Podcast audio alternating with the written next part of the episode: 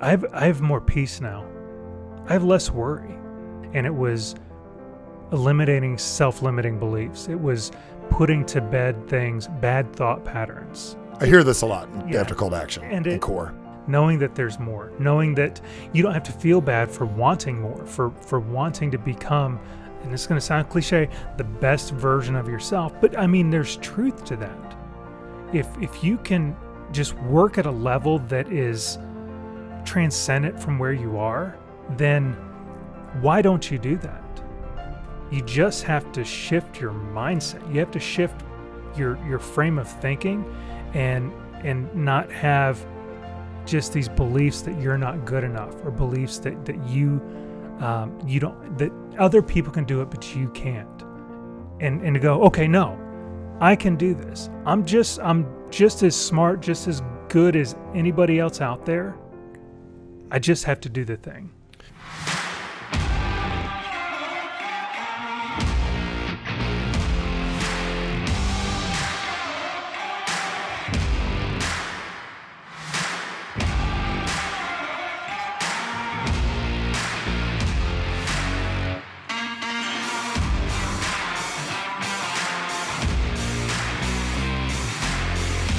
All right, everybody, welcome to the Average Sucks Show. Super excited about today. We are going to be taking you on a very, very powerful journey today into the mind of an entrepreneur, someone who had not started as an entrepreneur, that literally became an entrepreneur by accident that was hidden inside.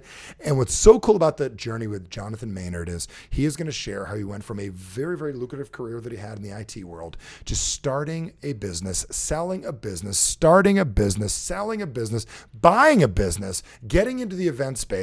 And also, he's going to share with us how he could take any industry out there, no matter what it is, and show you a couple things that you can do to raise your ticket price, increase your profits. And the best part about this, you're going to get all of this here on the show. And Jonathan is one of the owners of the huge convention, one of the biggest conventions in the world for a billion dollar industry. Who would ever think that the power washing industry was a billion dollar industry? He is a master of finding opportunity and somebody you absolutely need to hear from as a consultant, some of the bigger companies out there. He's here to help us grow and make your life more effective. Jonathan Maynard, glad you're here, brother. Glad you're here. So, welcome to the Average Sucks Show. And I got to tell you, what you do, my friend, is so above average. I, I'm thinking I'm walking into the huge convention last year. I'm like, ah, you know, it's going to be, you know, it's going to be a convention, it's going to be stuff. It was enormous. And you literally rented out a whole, like, a, like an enormous hotel that Opryland it used to be back yeah. in the day. That place is incredible. So, I got to ask the big question How does a human being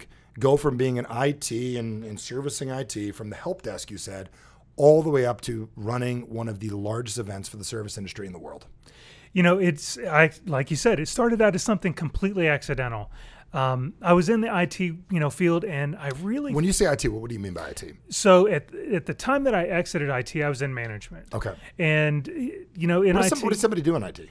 um, systems servers you know they've got you got two different sides you've got software side that's not me that's not how my brain works and then you've kind of got the hardware the infrastructure the desktop support side of it and that's really where i spent most of my time super great uh, you know problems to have but i really felt that it wasn't going to make my dreams come true you know So, so what were your dreams when you were there? I got to ask you that. So you spent 20 years doing that?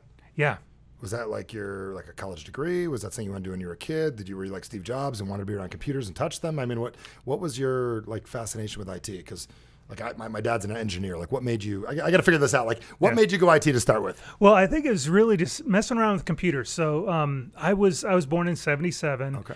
and we got our first family computer What's your when I was birthday? probably what's that What's your birthday? May 8th. Okay, so you're, you're a couple years older than me. A couple months older than me. Oh, okay, couple months. cool. I'm 77 too. Good year. Sweet, it's an awesome year.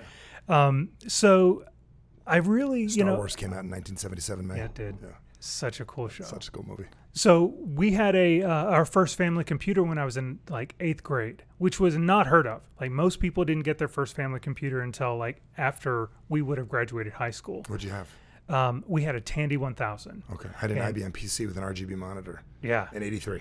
those were great Great. great great little systems and so I, I would tinker with that and s- you know figure out how it worked and really got interested in in that side but i was really more interested in the hardware side so ended up uh, working for a company that would install networks across the country, travel the country, uh, doing that, and then kind of just move my way through IT throughout the years, working different jobs, and I.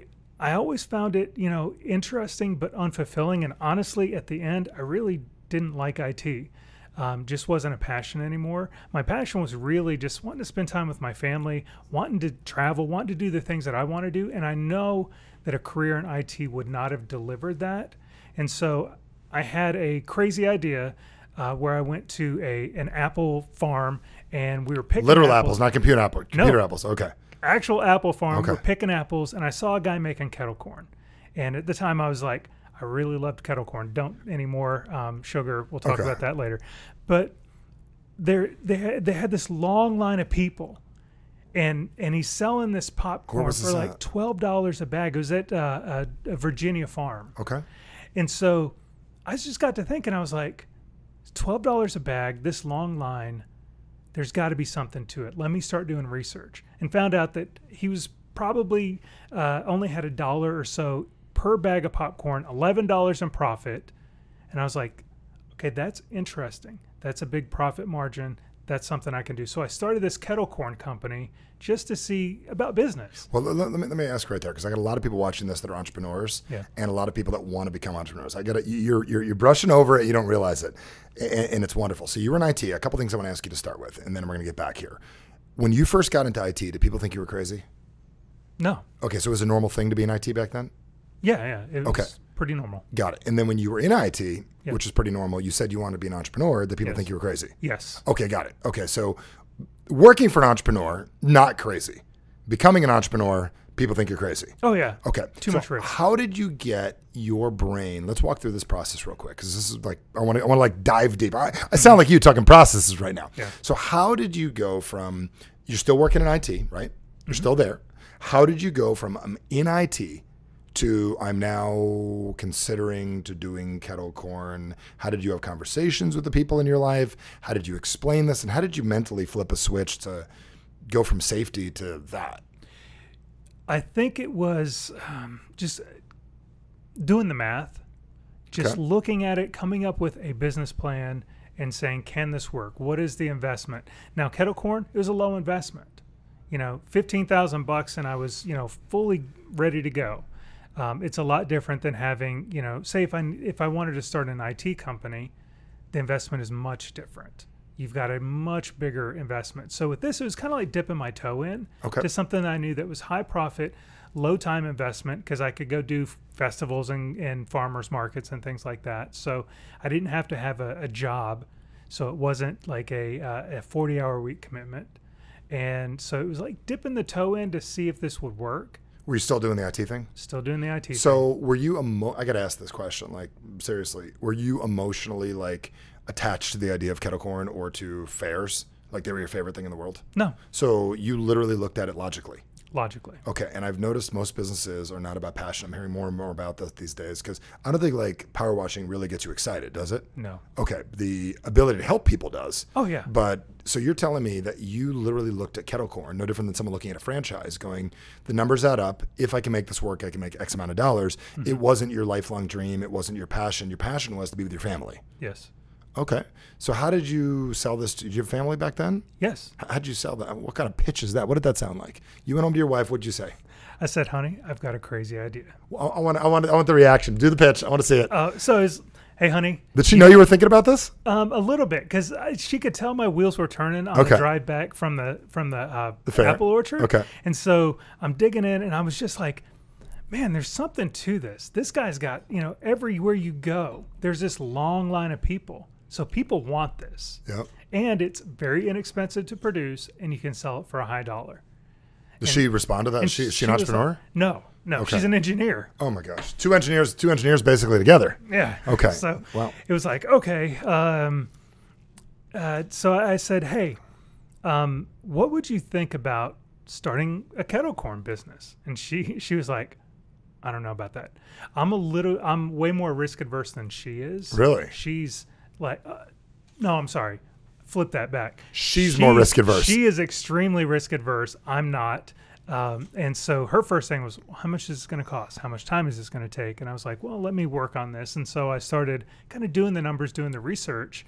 And she said, okay, this looks like that would be something, you know, we could do. We could do it as a family. Yep. Um, so I said, okay, that's great. We could do, you know, set up for the uh, farmer's market. So I And you had secured kids a at the farm- time? Three kids. Okay. How old were they at Um, that time? At the time, my son was probably nine. My daughter was Okay. seven. Did you and I had have a them younger one hustling at for five. you? Oh, I did. Oh, yeah. Okay. Because Yeah. you can't say no to a kid. You want kettle No. corn? Yeah. You want butter corn? Right? It's not. handing out yeah. samples, Yeah. going all over the farmers market doing that. So, or if we were at a festival, they would just take the big sample thing and just go out and just hand out samples and bring people to the booth. What was your first big weekend? Well, How, how, mu- how much did the first big weekend like making sales? Forget about profit. Like, what was your first big score in the kettle corn world? The first one, five thousand bucks. so you're thinking to yourself, I made five. Th- you did what we all do. Said I made five grand in a day, right, or in a weekend. Yeah, Even though in it a took, day. even though it took longer than that, and you had to Yeah. put money in all that, but you did that thing to yourself. Yeah. So did that? Was that like the trigger right there? That five grand It was. It it was like okay, this could be something. cash. Cash. How did it feel that night when you were counting all that? It was it was fun. It's funny. The dining room table. Where'd you count it? Yeah, right at the dining room table. With the kids and everything. Oh yeah, gave them their cut.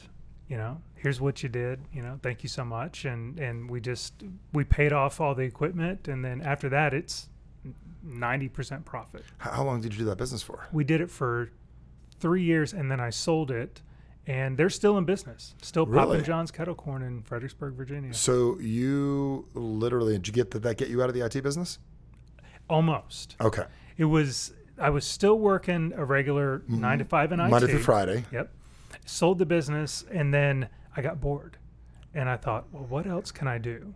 Because I didn't want a job. And the kettle corn business really started turning into a job. Okay. I didn't have the foresight at the time to think, oh, you should probably hire people to do it because I still had the, the, the ownership mindset of I can only do this. Nobody can do it as good as me. And that's a fallacy. Okay. I mean, it's truth that nobody can do it better than you if that's if you're doing a certain thing, but if you can hire people and they do it 80% as good as you, then you turn it over to them. And I, How'd you learn that lesson? Because you were in management. That's a big one for the people watching this to really understand. So, and I chal- challenge with that as well too. I can't ask anyone to do exactly what I do, but they can Mm-hmm. do pieces of it. So, how did you condition yourself to change that? Because I'm not going to say you lost an opportunity, but the kettle corn thing, you could have stayed, could have had it running right now. You could still own it now if you wanted to, yeah, and you could absolutely. have had franchises and everything else. It could have been way bigger. When did you adopt that way of thinking? It obviously wasn't then where you allowed yourself to go, even if they're 50% as good as me, I don't have to be there. How did you get yourself to do that? Because I saw how big your team was at the huge convention and it's it's massive. You can't be everywhere. You literally were at the right places, the VIP part, the parties, all that stuff. So how did you condition yourself to change that? I think it was the lesson I learned after selling it Okay. and then thinking about the next business and going, okay, I don't want a job. How do I not have a job? And Wow. Can you say that again? I don't want to what? I don't want a job. Yep. Don't want a job. how do I not have a job? I don't think anybody starts a business that way. They're like, I have a business, I'll do every job, right? Yep. And you're like, I don't want a job. So you had to filter up. So you, you sold the business, made a few bucks, right? Mm-hmm. Yep. Proud of what you did. What was let me ask you, what was more exciting? The five grand at the table that night or the sell off? The sell off. Was was more exciting? Yeah. Not more money, more exciting. It was more exciting because I was liberating myself from the job that I had created with the business. Got it. Got it. You still had IT, right? Yes. Okay. So Monday through Friday, IT, weekends, kettle corn. Mm-hmm. After three years, you made enough money to cover, probably you sold it for a good amount. Did almost made a couple bucks. And now you got a little chunk of change. We can go invest this somewhere else. Yep. What happened next?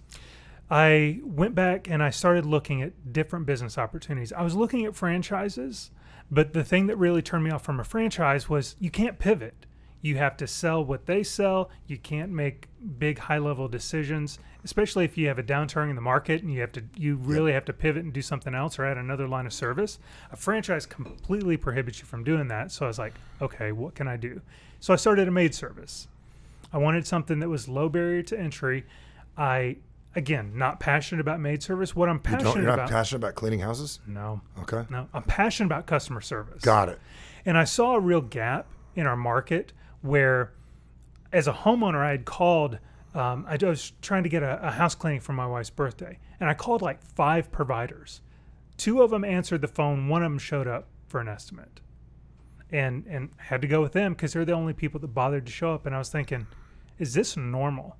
So I started calling other kinds of service companies for my house. I called a power washing company, 10 companies. Like three people gave me quotes. And and I was like, you know, there's a customer service issue. And I said, I can do this better. And so started the maid service, hired employees from the gate. So I didn't have to, you know, clean houses. I did have to clean a couple houses. You know, you're early on in entrepreneur journey and somebody doesn't show up and you're like, we got to get this job done. So um, did that. But I really wanted to have a business where I didn't have to do the physical work of it and something that was easily sellable. You know, there people always worried about, oh, there's too many competitors. If there's a lot of businesses, competitors in your market in a business, that means that there is a market for that business. Yes, yes, yes, yes, So yes. dive in. If if you want to to open a business and you think you have a novel idea and and you want to just try it out, you know, people start these companies trying out things that are there's no market for it. And they have to build the market. That's so much Mm. harder. Just go into a market that that already exists, that there's already demand for it, and just do better service. do better service. so you're not competing on price; you're competing competing on service. Absolutely. So let me ask you this math, because you're a process guy. If you charge the same as someone else and they only get back to seven, because I got a guy right now with a dryer getting fixed, a washer that needs to get fixed, one little part, and they're not getting back to me right now. I know who to call and he'll get back to me, so there won't be a problem. But my question is if you're in a market where seven out of 10 do not get back to people, but you're in a market where you get back to people 10 out of 10, you will win every time. every time. So it's not about having a better product, it's having a competitive product, but better service. Yes. Okay. How did you realize that? And how did you come across it? Because that's just common sense now that I think about it. Yeah. But I get a lot of people that ask me all the time, how do you compete on price? And I said, you can't, but you can compete on on service. Mm. I think it's just my bad experiences. And just a light bulb went off and said, I can do this better. Wow.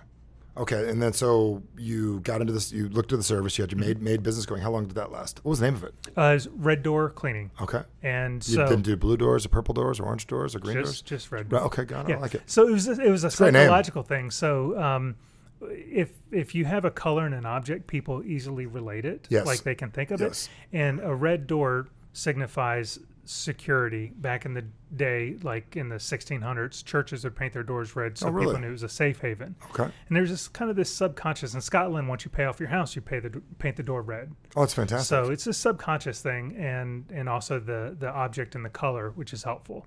And I didn't want to just be Maynard's pressure washing or Yeah, yeah, yeah. you know pristine or excellent exterior. You know, some everybody's got that that name. I wanted to be something different that people could remember. Red Door's easy. Yeah. I'm going to continue to remember that. And so um, started the maid service, and then I was doing the walkthrough on the property where I was leasing the office space, and the guy said, "Hey, do you know anybody that does power washing? I need my sidewalks power washed." And I was like, "No, but um, let me ask you some questions." I said, "How much do you typically pay for the sidewalks to be pressure washed here?" And he's like, twenty-five hundred dollars or something like that. And I looked at it and I was like, Ding, ding, ding. this would take me like three hours. Okay. And so at that point, I was like, this is something. What's the square footage you think of? What, what he was 2,500 bucks.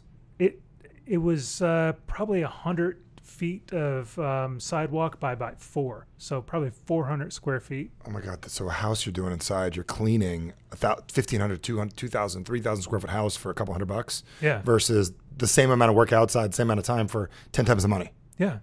So you stumbled across that. Stumbled across. You put it. that guy there. Yeah. That's what I always said. You were looking for the next opportunity. Yeah. Wow. So you got the Red Door service, still Mm-hmm. in IT? At that point, I was still in IT. Okay. You went home to your wife Yep. and you had to talk to her pressure washing now. Tell me that conversation because I want to hear this. I Uh, got a lot of people that got to explain things to husbands and wives. Yeah. So it, again, I No one think- ever asked you to do this ever, have they? No, no. It's fascinating, isn't And it? it's it was a it was a good conversation because she saw what I did with with the kettle corn company, and she's like, "You can make it work." And She so encouraged you. Great. Yeah. And so I was like, okay, well, let's just give this a go. And so I started Red Door Pro Wash, which was the um, pressure washing company. And the, the sidewalks went great, got paid on that. And then I had a realtor friend and I said, hey, do you have a house I could wash for free? Um, I just, I'm getting into this. It, you know, I'd love to, to do that service for. you." And he's like, sure thing. And washed this house and hated it. I did it myself and I was like, this is the worst thing ever. And then that thing clicked again that said, You're not going to do the pressure washing, hire somebody. So hired a technician, and then I was out doing sales. I was also working the IT job, which is not the smart way to do it, but I also had golden handcuffs. I got paid really well to be in IT. Got it. And so, So it was a venture capitalist for your business. Yeah. The IT company was your VC. yep, Okay. It's a great way to look at it. A lot of people want to quit their jobs to start at be an entrepreneur. Mm-hmm. And I always tell everyone, do not quit your job. It's your venture capitalist. Use it to go to seminars, use it to go to events, use it to start your business, use it to get rich. Yeah. I will tell you, if people kept their job making, you know, 100, 200,000 bucks a year, whatever it is, and they applied that to their business, 10, 20, 30% of their money, they could have a great business. Mm-hmm. oh yeah, Yeah. Yep. Okay. So you have IT, you got this going. So you got Red Door still, and Red Door now just expanded. yes, Okay, so keep going now. You got pressure. I seen the brain, the brain churning, and it's the same square footage. That's a good question to ask. Is like, how can I make more on the same amount of time? yes, So now you got this thing over here, but Mm-hmm. you're doing neither of them. no, no. I- And I have an office manager that's running both companies. So she's dealing with the maids, dealing with the customers, and then Okay. I've got two technicians. I'm doing the sales, and it's really just my network. I just put it out there um, to people that I knew. What hey, city this was is what this we're in? doing. Fredericksburg, Virginia. So Okay. not a huge one. We're Okay. about an hour south of DC. Oh, very good. Okay, I know exactly where it is. So a lot of government, and so I just put it out to my network, and then started doing some, you know, Facebook ads and Google ads and and flyers and things, and and it just took off. Wow. So then that happened, and then so okay. So did you attend an event on on pressure washing? Yeah, so- okay. So what? what I, I know. I, I don't know the story. I'm just. Yeah. I'm guessing. So. So you're doing good. What made you want to do better? Because I just got to ask that because you, you had a good life at that point. You're making a lot of money. You got a business, and now your job is better because now you get better write-offs. You go back in and take your uh, W two and you adjust your your um, your percentages on everything, right? Because you got a business to write off a lot of that, right? You're running Yeah. running the money through the business. Uh, no, so everything's moving in your favor. Taxes are better. Business is better. You're making money. Put money away for your kids. You got your kids in an entrepreneurial endeavor, hiring them to work the business. What made you want to do better? I think it was seeing other people do better. Who, who would you see? There were people at, at, a- at a convention. Like I went to a, a small convention. This is the in- first event you ever went to? First Outside event. of like church stuff? Like, Yeah. Okay. and it was it was mind blowing. What was the name of the comp- event? Um, I, it was an an organizational like uh, I think it was the UAMCC or something What does that like stand that. for? It's like a big old name. United Association of Mobile Contract Cleaners, I think. I There's don't- every, there's every, like, I would have never thought I'd speak at a 2,000 plus person event that was going to have power washing. I would never Yeah. thought that in a million years. So you went to the mobile service convention. yep. Okay. So went there and That's awesome. and then um, Mobile dog cleaning. Yeah, it's a thing. Yep.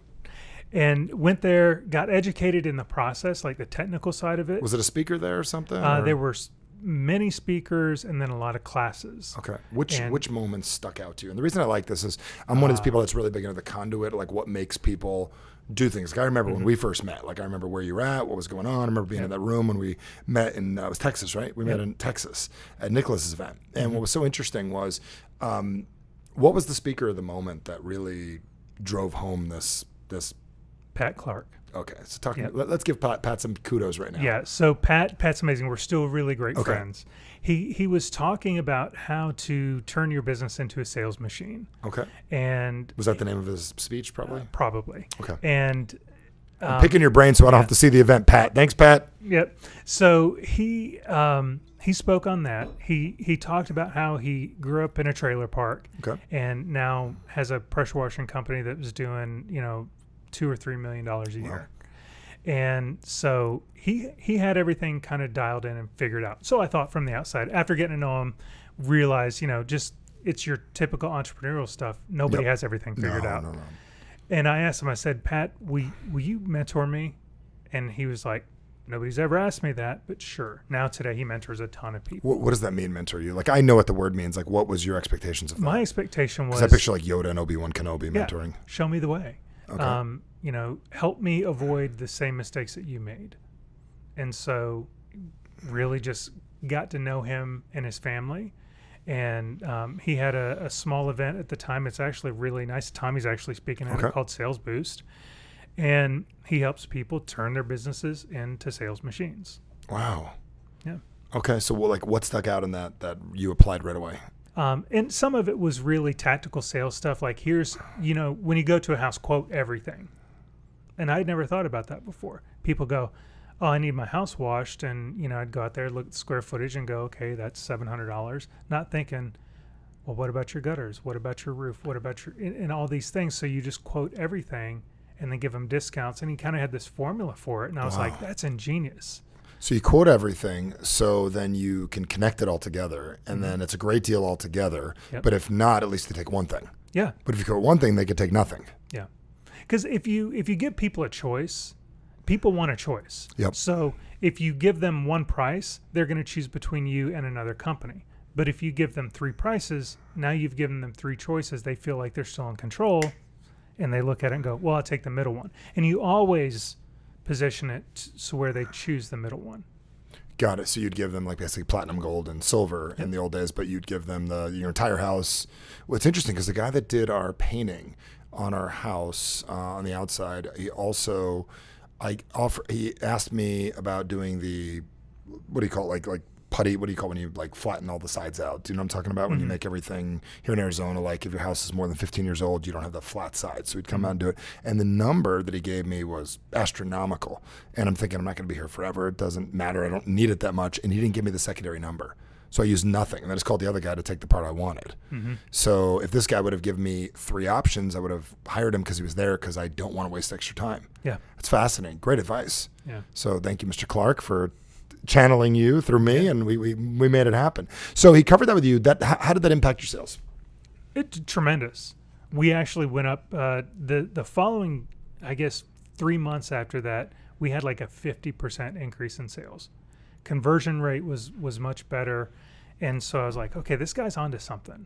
And I- I wouldn't be where I am today if it wasn't for him. And I, I've probably been on I, countless podcasts where I literally say that Got 'Cause it. he is just such a cool, humble dude, and just gives good advice. It's fantastic, especially knows his industry real well. I mean, I'm, I'm going to go adopt that right now to Yeah. teach other people that as well. That's fantastic. Give Mr. Clark the uh, the credit for it. So you go to the event, you get fired up. Uh, so you decide you're going to do this, which I'm really excited about. You still got the IT thing going. You still got the red door. Mm-hmm. Yep. You're doing all that stuff. What was next? So um, I started exiting myself out of the IT world.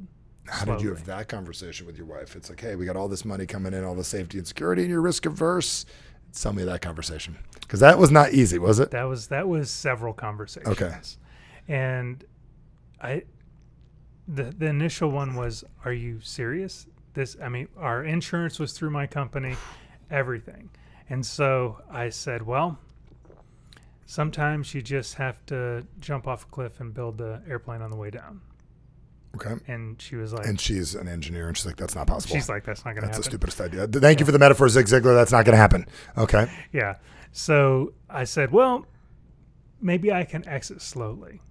You know, Did you and talk to your uh, employer about that? talk to the employer? How'd they take and- that? Because they were you 20 years, Um, they loved you. It, it was different. I had only been with this company for like five. Okay. So I, I just had a candid conversation and said, look, um, first of all, you don't need me as much as you think you do. Um, there's fractional companies out there that can handle some of the things that I handle. You can, you know, give some of my responsibilities to other people on the team. And Did you offer to take less money? Yep, less money, and I basically took um, forty percent less money, and and then half the time, Okay. and so Did they went down take to it? part time. They loved it Okay. because it was saving them a pretty good chunk. And I said, look, your your service level's not going to go down. I had some reassurances for them that everything's going to be okay, and so did that, and then eventually just finally said, okay, I, I'll be a contractor, and then spent I think six months being a contractor, and then eventually said. I'm, this is not even worth my time or money. So you were super honest. You went in, you told them what was going on, and they supported you. Yes. Were they sad to see you go? Yes. Okay. Are any of them your clients now? Um, actually, a couple. Isn't that crazy? yeah. Yeah. That's crazy how that works. Anyone follow in your footsteps? Um, I, they probably have a, a guy that, that kind of came up through the ranks. That Okay. could Handle it. No, I mean, did anyone leave and become an entrepreneur from there? One person. Really? Tell me James Rutherford. what happened there? Um, Because we inspire people. It's amazing. yeah. Yeah. So uh, James uh, owns a company now called Little Green Garden, Okay. and they. Did you mentor him? Um, y- y- not- Indirectly- indirectly, indirectly, yeah. and we would meet for lunch once a month, so Okay. a little bit of mentorship. Yeah, you mentored him. And Never thought about that, did you? no, I didn't. I was just thinking, you know, he would he would just I want to pick your brain. Yeah. and it's I'll buy your lunch, pick your brain. That's what you do, Mr. Clark. Yeah. And so um, he he just got the bug. He said, if if you can do it, I can do it. Um, let's just you know, let's roll. And so I left, and then he left probably three or four months behind me, and um, started this company. And they provide microgreens to restaurants and farmers markets and Service. stuff like that. So yeah, I love it. So you leave. So you still got you leave the company. You're doing Red Door full time. Mm-hmm. You're still not in the seminar business yet. No, and we were actually an attendee. That was that's what's funny is in 2018, Okay. 2019, and 2020, they had a virtual event, but attended the huge convention. Okay. Just as just as a business owner, learned a ton. 2020 happened. Um, in 2019 and 2020, I actually spoke at the event, Okay. and then Oh. About your success story and how you Yeah. did it and the service and all that stuff. yeah. Okay. And then um, after that, uh, it was 2021, January 21, and at this point, I'm friends with uh, a couple of guys that are really um, into the mergers acquisition space. They've they've got their head around things, turnarounds, and and he uh, sends me a message and he goes, "Hey, would you like to buy the huge convention with us?" And I was like, "What?" and I said, "Is it for sale?" And he's like, "Yes, we've worked a deal, and it's for sale." And I said, "I'm in. I'm in." You didn't have to think about it. No, Okay. What did you see as the value there? um, helping people. Again, it's it, it was about Service and helping people. Service. Yeah. Okay. You loved the event when you were at the first time. Oh yeah, terrific event.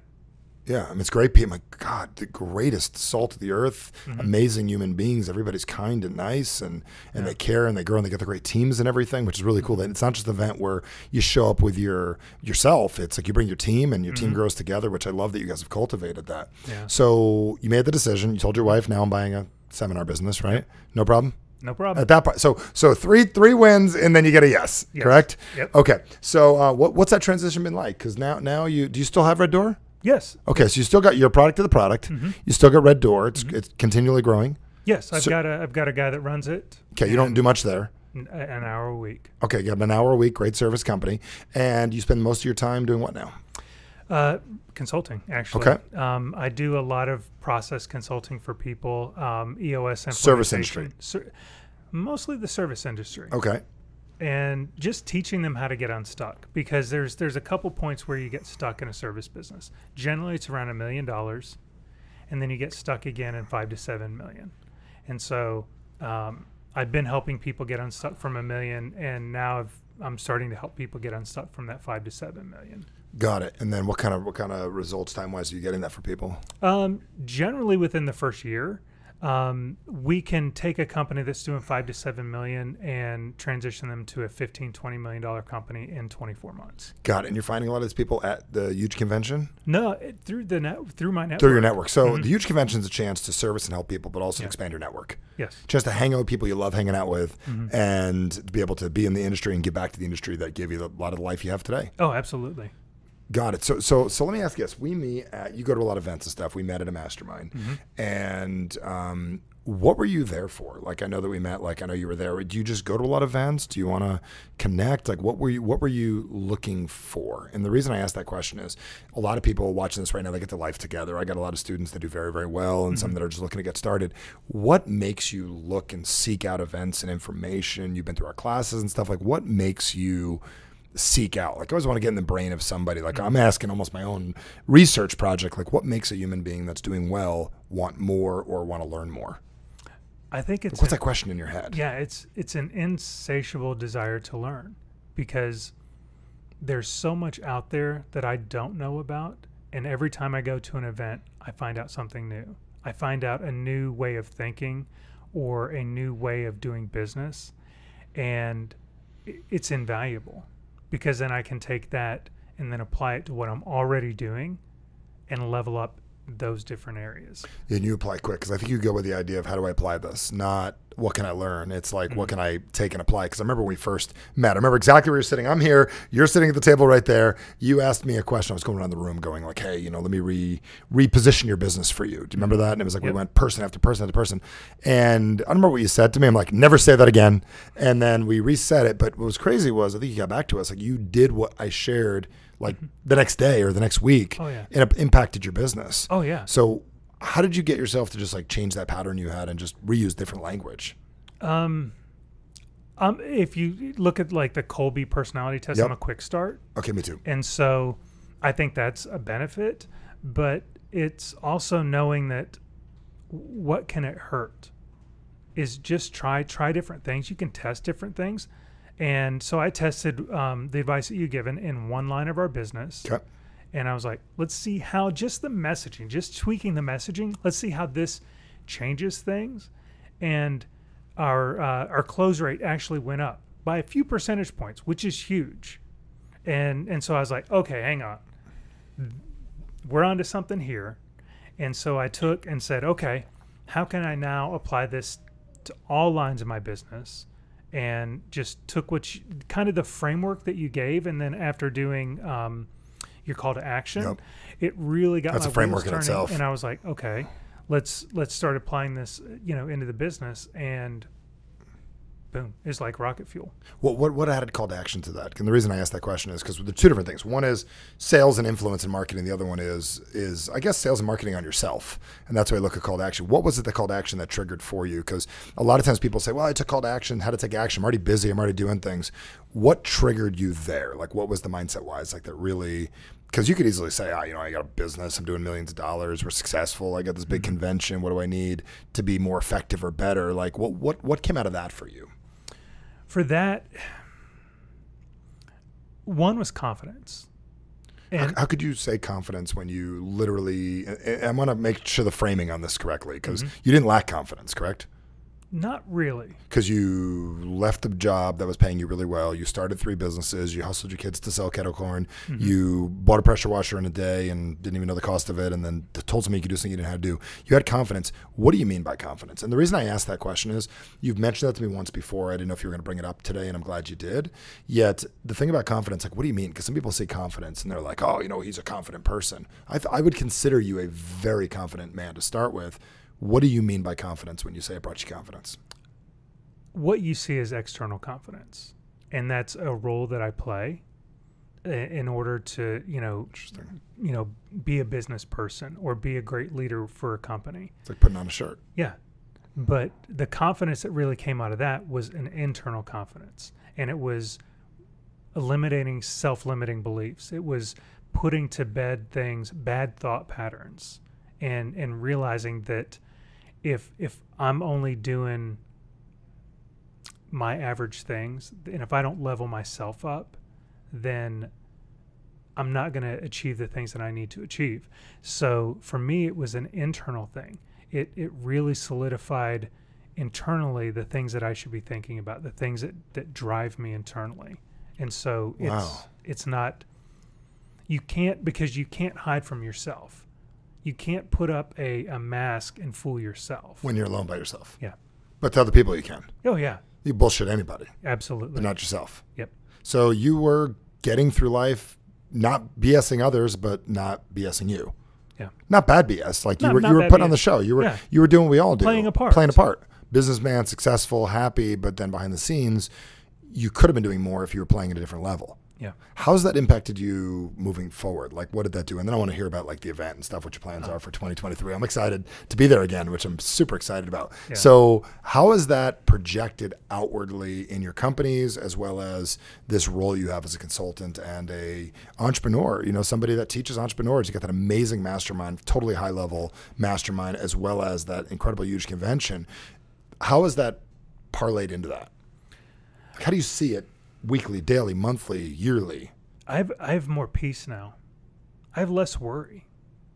And I really can't explain that other than That's what everybody's after. If you could explain it, we're going to make a new product. yeah, I I hear this a lot in- Yeah. after call to action And it- core. and it really it just solidified things in me to know that it's possible.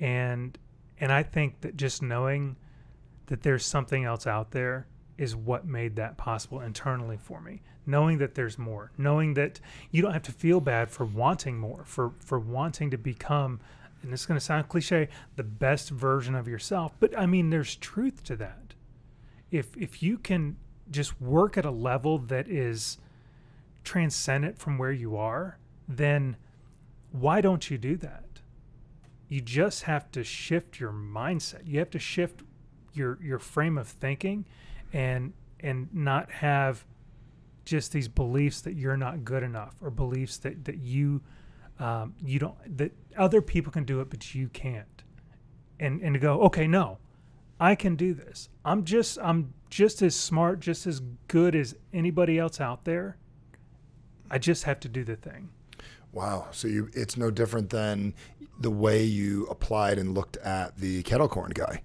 You're like, I just have to do what he did. I don't have to be him. I just have to do the thing and buy the popcorn from this place, book the fare, get the truck, and do it. You applied that same principle to your life this time, not just to your business. Yeah. So you were doing it all along for everyone else. You were not doing it fully for you no which is that's a gate. Because when I saw you speak at Huge and I saw you get up there and share, I'm like, dude, this guy's confidence has grown massively. You should be proud of that the decision that you made for yourself to allow yourself to play at that level, which is enormous that you're playing bigger. I can't imagine how incredible you're going to be this year at the event. So, so let, let's talk, let's, let's switch to consulting right now. Let's just say we had a, got a camera here, but we had a client here. They're in the service business. They've been, um, and I have a lot of clients that are in all kinds of businesses, the martial arts. I've got people in the service business. We've got doctors, we've got lawyers. Everyone is servicing people. Yeah. If you and I were to dissect, we've got like an gestalt here. We got this client here, and they've been in business for, let's just say, I'm going to put you on the spot, three years.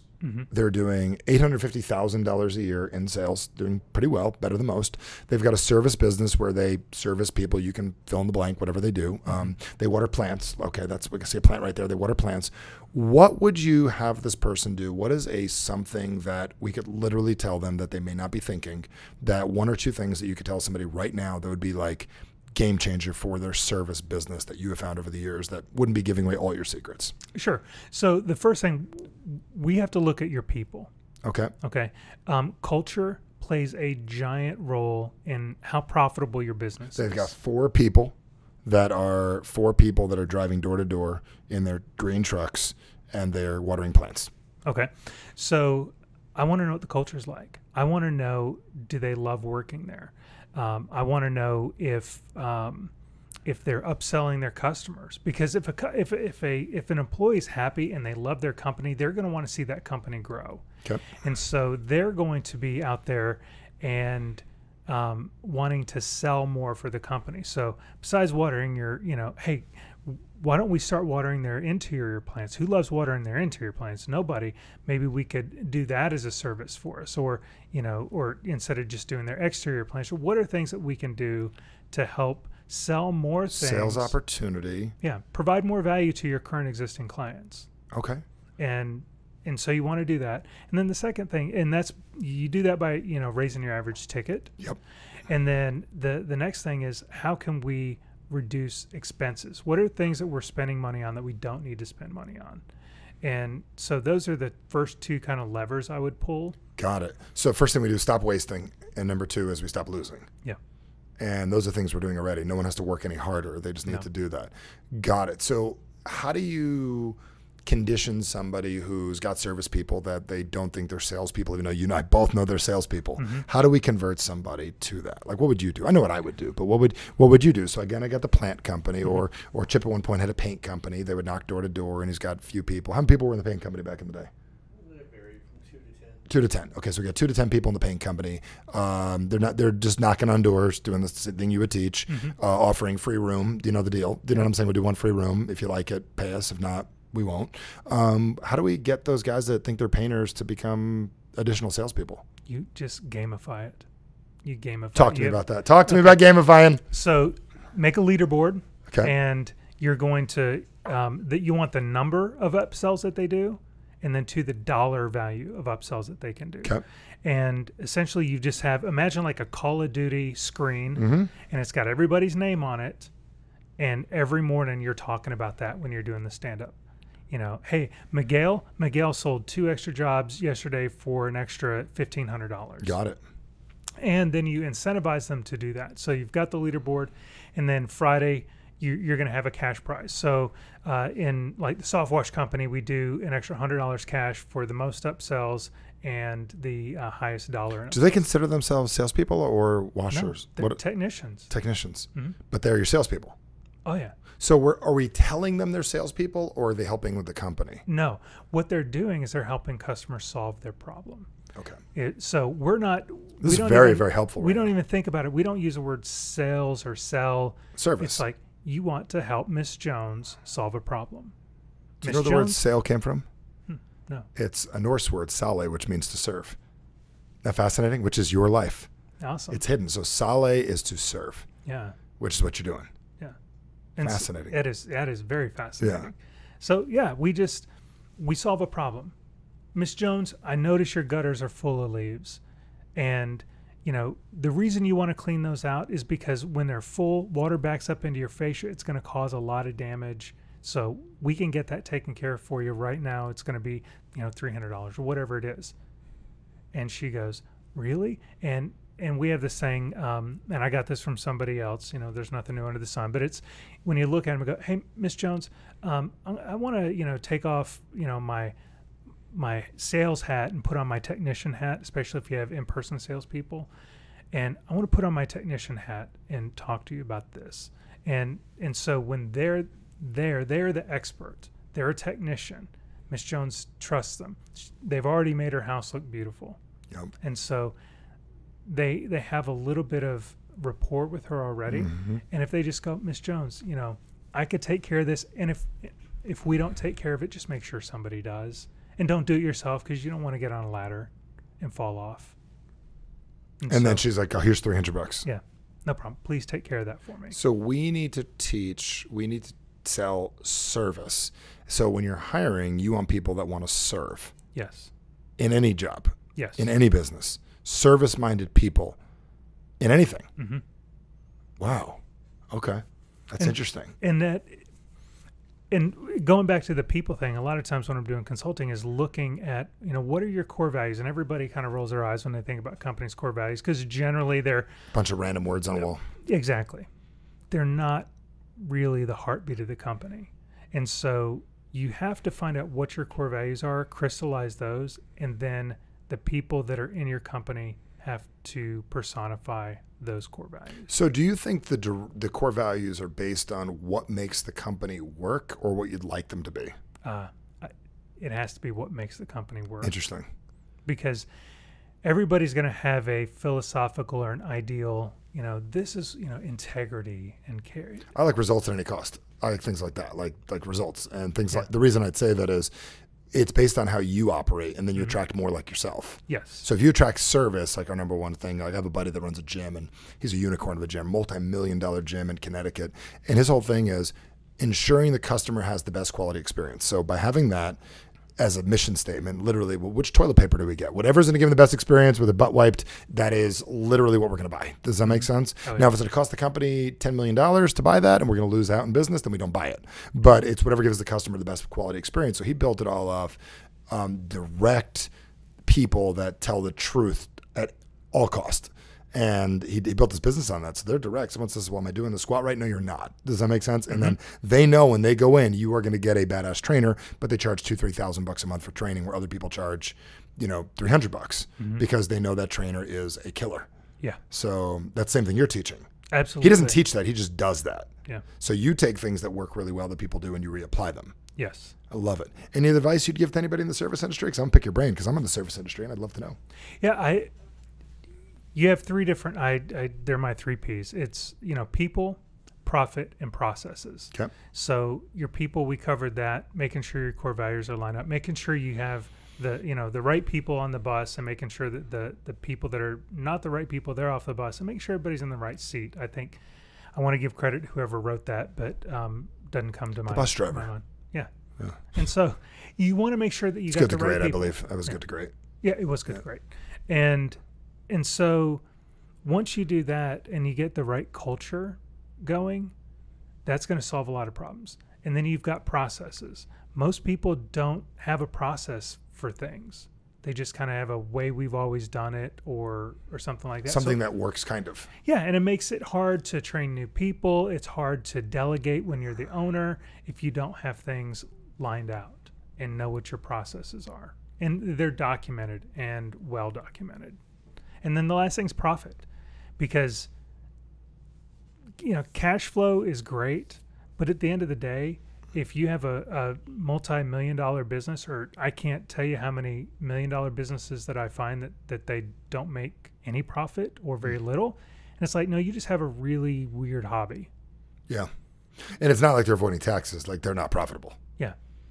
At and, all. And and you can't not be profitable because you have to put money back into your into the company. business. Exactly.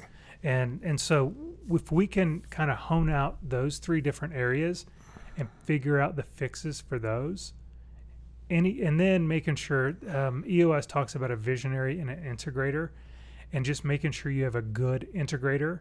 There's not a lack of visionaries. There's a lack of integrators, and these are people that love making the buses run on time. They l- they get up and they are excited about implementing somebody else's process or implementing somebody else's dream. Do you think it's a lack of them or they're hard to find? Or do you think it's that we don't know what to look for? Hard to find. Gino Wickman says that uh, 5% of the population are integrators. Okay. That's it. And what percentage of visionaries? Uh, probably like 15%. Got it. And who are the other people? The workers. they're great people. Yeah, great people. We Yeah. need 'em. need them. Yeah. And there's nothing wrong with it. My wife is a worker. She's an engineer. Yep. She has no desire to ever start her own business. She loves working for somebody else. Interesting. I was reading this uh, J. Paul Getty book, uh, How to Be Rich. Have you read that? No. I have it upstairs, and it's fascinating. It says there's four types of people. There's people that need to work for someone else and just want to be told what to do all day long, and then there's people that that are really cool with managing other people like that. Then there's people that help people run companies. There's your integrator, and then there's people that refuse and have no ability to work for other people. Mm-hmm. Yep. Um, I'm the last one. I have, I have no. I can't do it at all. Do you know what I'm saying? And every one of those are highly have a high opportunity to do very very well and serve. Yeah. So what I've been telling people lately is I think we're all entrepreneurs. If we look at our life as an entrepreneur and we help an entrepreneur build their company, we're being an entrepreneur and we're investing our time, energy, and money helping run the company. So I, I, it's fascinating how that works. So so tell me what what's exciting um, this year with the mastermind, with the huge event, and then I also want to throw out there for ever anyone watching this right now that wants to find you for consulting. I'd love to make certain that they know how to reach out to you and find you by the end. So we'll make certain we'll put that on here as well. So Yeah. so what's what's going on with the huge event this year? I am so excited about All it. right, t- tell- tell me about it because Yeah. I'm, I'm excited too. I'll be Oh, yeah. there and I'm excited. Tell me about it. Yeah. So uh, again, we're going to be at the Opryland in Nashville. It is a giant. Metropolis. Yes. Four atriums. I don't know if you got to walk through all the atriums and things like that. You tried the steakhouse there? Oh yeah. That place is incredible. Oh, it was so good. Yeah. So um, we're gonna have we have two keynotes. It's gonna be uh, you on the first day. Awesome. And we've got a guy Kyle Sheely on the second day. Um, he's an idea guy. He's like, how can you extract ideas out of yourself and also out of your company? Uh, he had like a fake uh, no a Viking funeral and then a fake marathon. Um, it's crazy. He's got a crazy story. Wow. So we've got that, and then we've got uh, like 25 breakout speakers that are speaking on a multitude of different topics, and I'm super excited about this because there's a lot of people that are just they're i- in the industry and they're just bringing what they've learned in a great format. And so we've got that, and then we've got a trade show that is absolutely giant. I think so. that's enormous. Like, and, and the quality of booths that you have in that is amazing. Yeah. So, what would people expect after they, they show up? And I'd love it if anyone can be there. What are the dates? Uh, it is August 23rd through the 25th In I believe, Nashville. In Nashville, How do we find out about it? thehugeconvention.com. Okay, hugeconvention.com. So, anyone in the service industry, do you believe anybody, almost any business would benefit? any from it? business. You know, I, I've, I've been I'll be there. So, consulting- you guys, you guys come out and see me. yeah. I've done consulting for a lot of different types of businesses, and they all really function the same way, unless you are manufacturing a widget. But even then, they're kind of the same. Okay. You're just you have people, and you got processes, and all businesses generally work the same. So you People, can process, profit. Yeah. And so you can take sales and marketing advice and and apply it or you can take leadership and personal development advice and apply it. And I'll tell you it's always good to get around people that are not in your industry because you're going to get ideas and you go I can't I can't believe that that they do it that way. That's ingenious. I just even like the thing you said to me earlier, which I never thought about square footage, is looking at things in square footage. Can I get paid for the same amount of time and, and smaller amount of square footage? Can I get paid more? If we look at things in square footage, like if I'm going to walk 10 feet, how do I get paid more for walking 10 feet? Yeah. That was fascinating. From I would have never looked at my life as square footage, but that's a very great way to look at it. So, um, website again, Thehugeconvention.com. definitely check it out. Uh, go to the site. Um, uh, definitely get yourself a ticket, different kind of tickets, or Uh, we've got a an attendee tickets, 189 bucks. That's nothing. It's nothing. that's a tank and a half a gas. Yeah, we've got a VIP one that's still sub a thousand bucks. Okay. What And- happens at the VIP? Oh, so you get uh, you get seated up front, Okay. which is good, especially during our general session. You get a couple thousand people in there. You don't want to be at the back of the room. Yep. So you get that. We've got a special room that has coffee and beverages all day. Um, you have a VIP lunch Okay. on Thursday. It's it's going to be a great experience, and you get extra swag that other people don't. Oh, get. very cool. So you gotta you go all in. It's tax write off anyways. Oh yeah. Yeah. and it's still under a thousand dollars. It's nothing. We have countless. You're not stories. charging enough for what what somebody gets out of that. Because I know. I I've met people that went to the event last year, people that we've had a chance to work with as well. That picked up two things they told me, and they brought a fifty thousand dollars in business in the next three months. Mm-hmm. Yeah. Just off one of the breakout sessions in a room of twenty five people. Yeah, Insane. yeah. Insane. So I mean, I can't promise something like twenty five in the breakout session, but this one was, and this guy literally kept on asking questions, wrote it down, applied it. Yeah. It, it's it's tremendous value that you get there. I love it. And I'll be sharing some brand new stuff too that I'm going to be covering as well with these guys. It- It's going to be absolutely amazing. So super exciting about that. And then you, your mastermind is that you have to go to the huge event, huge convention first, or is No, no. So it's it's kind of open. We're actually going to do a visitors day um, on Wednesday prior to the conference. Okay, It's gonna so they can called find out Amp about Live. that. Yeah, and it's going to be 150 people or so. And really, what we're doing is we're just going to run through some of the thinking tools, Hmm. and so you can walk away with massive value. It's like 500 bucks to do that, and you get the thinking tools and. Then you get an opportunity. Hey, if you want to join us, um, you apply. We don't accept that, everybody. yeah, I know that you've turned people down. yeah, yeah. Well, you got to because you want to make sure that that you got the right people uh, in the room, and we definitely have a strict no assholes policy. Okay. So, it it just is what it is. That's fantastic. And if Yeah. anyone has one, they got to go because it messes up everything. Yeah, e- exactly. Have you ever had that one person that's in a group and Yes. you're just like they get "This invited guy-" to leave. Yeah. Yeah. Like You this first guy- give them an opportunity to coach them, and then they've got to go. Yeah. Yeah, because it Absolutely. affects affects everything else. Yeah. So so where do you see all this going? Where do you see like where, where's the next step? Like what's what's visionary down the road? For me, it's uh, doing it's the consulting, mergers and acquisitions. I love doing acquisitions. I love turnarounds. And so, as my service companies now run themselves, Yep. I really see myself just going in and helping people get unstuck in exchange for equity. Um, I've got a client right now um, that I talked to, and, and he was like, it's foolish for us not to do this Yeah. uh, because you can take us from, you know, four hundred thousand dollars in EBITDA to over a million. Why wouldn't I give you a percentage of your company? And then I'm fully invested. Of course. And and I set it up to where if I don't produce, then I don't get the I- percentage. It's based on It's based on dollars performance. past what you would do normally. yep. Yeah. Okay. Here's your, here's been your growth. Here's been your profit growth. If I'm not exceeding this, then I don't deserve to be paid. I love it. So, so how does someone get a hold of you to, about that if they're serious about it? Because people watching this right now, there's some serious people, a exit people. There's also some people that could use some help. Mm-hmm. Yeah. And I don't do that part of the business. One thing I don't do is the consulting. I don't get into people's businesses. I help them with their marketing. I help them with their sales. I help them with their life. I help them with their personal life. I don't touch that part. That's you. Yeah. So it, company180.com, company180. So I can take somebody's company, flip it around. Um, the That's website. the website. Yeah. it's a Company website. 180? Yeah. I love it. Company180.com. I'm glad it's not 360 because they wind up at the same freaking place. yeah. This is bad news. Pe- People, people always say you had 360 flip. I'm like 360. You wind up in your, you wind up back in the same place. Yeah. It's a 180 complete turnaround. Yeah. Complete turnaround. Uh, the website's not fancy because honestly, I don't use it as a marketing tool. Um, it's just a way for people to get in, in contact with me, schedule a call with me. Okay. Um, most of my stuff actually comes from referrals. I stay very busy just from referrals. People that I help go, hey, I know another guy that needs your help. All right, that's perfect. So let me let me ask you this and, and, and thoughts here. Last last couple thoughts. Do you have any advice that forget about the service thing? Anything that you would say, uh, meaning not the service industry question. What would you say to somebody that is on the brink of being what I'd call a wannabe entrepreneur, which means they want to be one, but they're not. They're not fake. They just want to be. They're in the IT business, or they have a job and they're doing very well, or they just have not taken their business from from a truly they're the operator like you were originally in the candy corn thing because that was again a job you bought yourself a job that you were investing in you were going to highly paid job what advice would you give them other than just go do it I would say you from need- the psychology standpoint I think they need to just work on on their mindset.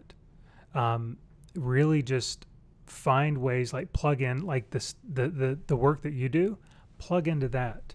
Um, learn more about yourself, and and then fix. I, I don't want to say fix yourself first, but if you have if you're messed up in, internally and, and and not in a bad way because I think everybody's got their their level of brokenness but work on yourself and then the the next things will come you know work on learning how to communicate better work on uh, you know basic business stuff finance um, learn as much as you can that will give you the boost that you need to have probably the confidence to move forward and and realize okay i can get this done and that'd be the best things to work on you. Yeah. So you and I are alignment. That's probably why we connected so well together because No we're in problem. alignment on the same the concept. My mentor Jim Rohn always said, you know, if you work hard on your job, you make a living. You work hard on yourself, you make a fortune. And that's one of the biggest things that I've taken away from all this. So I really appreciate you you coming out today. I'm excited to be at the huge event. Is there anything else that you'd love to share with everybody? no just plug in as much as you can um, if you haven't read the book average sucks my gosh it is it is a life changer I will take that any day of the week. That that uh, recommendation, I appreciate that, and that's the biggest thing for me. I mean, I would say the biggest reason we do what we do is want to serve people. I've seen our niche is entrepreneurs that are not living to the potential they're capable of, but they get the big dream inside. If we could learn more ways to serve them better, so this served me today. I mean, I'm gonna tell you, picking your brain, getting you to come out here and share. This is a major, major win for our company, a major win for the students that are gonna get a chance to reach out to. But you also gave me a lot of really, really great stuff to think about. So I got to tell you, Jonathan Maynard, absolute pleasure. Awesome. Glad our paths have crossed. I got to tell you, Mike P made it happen. He picked up the phone and called a gentleman he hadn't spoken to in a long time that got me booked to speak at an event. And then you and I got a chance to meet. And that's how the, the journey begins. It's one person having the courage to reach out to somebody else, to put people in a room. And I don't know if it's a small world how we all meet, us great people. I think great people all hang out in similar places. Yeah. So I don't know how much of it's like a small world. I think it's a huge world, but I think people doing great things hang out in just a few places yeah and we got to learn how to find more of each other. So, Yep. my man, appreciate you. One more, Sounds good. one more. Thank you. Appreciate you, Jonathan Maynard. Check him out. Check out what's going on. Make certain to check out his website. And I will be in August at the huge event. So if you want to come down, hang out, check out the booth, see what's going on. I'll walk you through the place. I will tell you if you get a chance to check out what's going on in the old Opry land because it's a cool place. Get a chance to to see the event as well. So definitely get a chance to do that. And I appreciate you being part of the show. Make certain that you go out there and live a life that is above average. And remember, average always sucks. It always will. It always sucks. And it's time for you to live an above average life. Go out there and go make it happen. Well, thanks for joining us for the Average Sucks show. And the big question people ask is like, Michael, what is next? And the answer is simple Get Average Sucks, my brand new book. And the reason why I want you to have this is if there's things you want in your life, and for some reason you've said to yourself, why am I holding back? Why am I not getting what I want? I know I'm capable of more. This book answers all of that and more. So go to averagesucks.com, check out all the other stuff on the page, got a bunch of bonuses for you. Get the book, read the book, and most importantly, follow the instructions. They're very simple. You'll finish this little book in, uh, in a couple hours, real easy to read, and it's going to start showing you how to get more of what you want in this world. So averagesucks.com and catch us on the next Average Sucks show.